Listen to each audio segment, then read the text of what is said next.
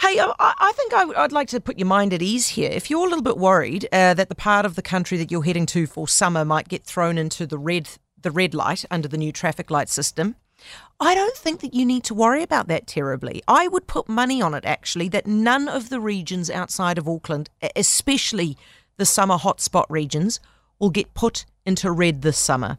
Now, fair enough if it's worrying you because red does mean a lot of bad things, right? It means no festivals, it means smaller weddings, it means smaller crowds and bars and so on.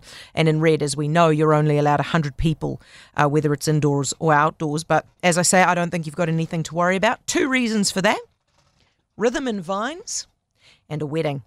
Now, remember, the Prime Minister promised us we would have what she called a classic Kiwi summer and that we, she would, quote, find a way to make sure that we are able to have the events that make New Zealand summers. Now, for some reason, Rhythm and Vines has become the event that symbolises the classic Kiwi summer this summer. So if it gets called off, it means that Jacinda Ardern has failed to protect summer like she promised. So I don't think that she can let that happen after the tough four months that we've had, right? And then the wedding. There is her wedding in Gisborne as well.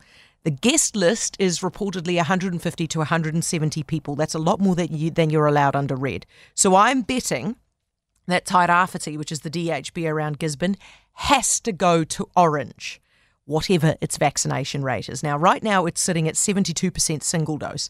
And if Tairāwhiti goes into orange in order to save the Prime Minister's wedding and save Rhythm and Vines, then I reckon every other DHB goes in as well because um, everyone else has a better vaccination rate than Tairāwhiti does. Now, the clue that this is actually something that they're considering is that the ministers all refuse to tell us what vaccination rate will put the DHBs into red or orange. They refuse to give us that information, which means that they are leaving that wriggle room available for themselves there. And note also that the Rhythm and Vines organisers, just in the last 24 hours, are really confident that they're going to be able to go ahead, despite the fact that Tairāwhiti is lagging way behind in the vaccination rate. Now, I reckon this business of, you know, this business of putting them into red if they don't get high enough and stuff, I reckon that's just an empty threat from the Prime Minister to throw uh, to, to to basically drive up the vaccination rates because that's what she's trying to do.